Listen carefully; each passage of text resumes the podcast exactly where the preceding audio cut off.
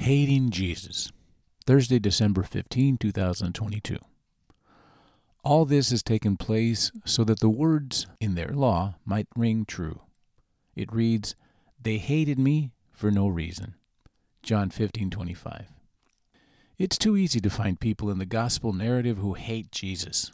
They hated him because he was a threat to them. They hated him because he exposed their hypocrisy.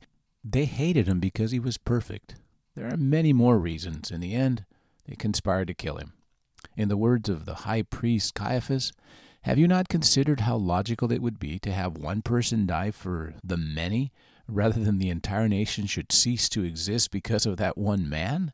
They hated me for no reason. I wonder how people would react to Jesus if he lived in today's world. Given the words he spoke that were countercultural even in the society of that day, and the claims he stated about who he was and his intimate connection with God the Father, I sense his words would be distorted and his impeccable presence mocked. They hated me for no reason.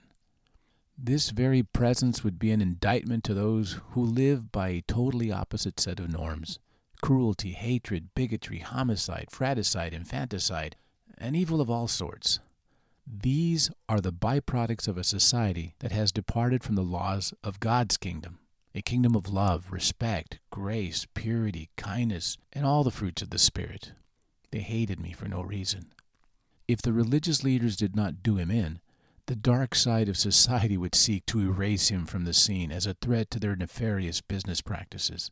The political leaders would not be far behind, given the demands of Jesus' kingdom of honesty, forgiveness, philanthropy, and genuineness. He would become a thorn in the flesh of self serving, power grabbing megalomaniacs.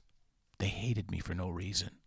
No doubt Jesus would be laughed out of most venues and mocked as prudish, old fashioned, judgmental, and even bigoted against those who demand withdrawing recognition and acceptance of any and all non biblical centered frames of reference regarding personal choices. Wow, this is dangerous stuff in today's world. And I have not even touched the impact of his presence on my life if he showed up at my house. They hated me for no reason. Hey, wait a minute. How does that statement sound if it if it gets personal? Reuben hated me for no reason. No, no, no, no. That, that's too personal. That's absurd. I would never hate Jesus. Well, let's be honest. Uh, let me reframe the question. What would cause me to hate Jesus? My immediate answer would be nothing. That's with a capital N.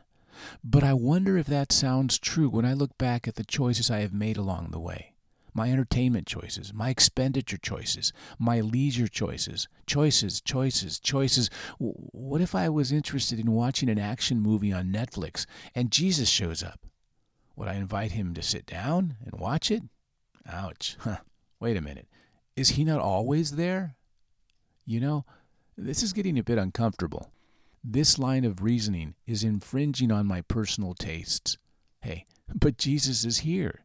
He enjoys my company and vice versa. But how does that friendship infringe on my choices? Eventually, my choices would either change or there would be a fly in the ointment every time Jesus was in the house, which is always, if you include the Holy Spirit. Now I have reached the proverbial wall. I need to ruminate on this. Let me see.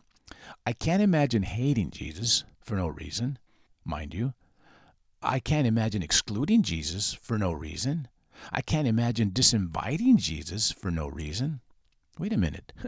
there is always a reason. There is always a choice. And each choice I take either brings me closer to loving Him more or distancing myself from Jesus. Ouch. I do not want to be counted amongst those in Scripture of whom it is said, They hated me for no reason. I have a reason, but it is a reason to love Him, not rebuff Him. I think I have some changes to make. Let me see. Whatever things are true, whatever things are noble, just, pure, lovely, of good report, virtue, praiseworthy, meditate on these things. Philippians 4 8. That's a good start. Abba, I have some necessary things to take care of. Help me fix the things in my life that are broken. You are my safe place. In Jesus' name, amen.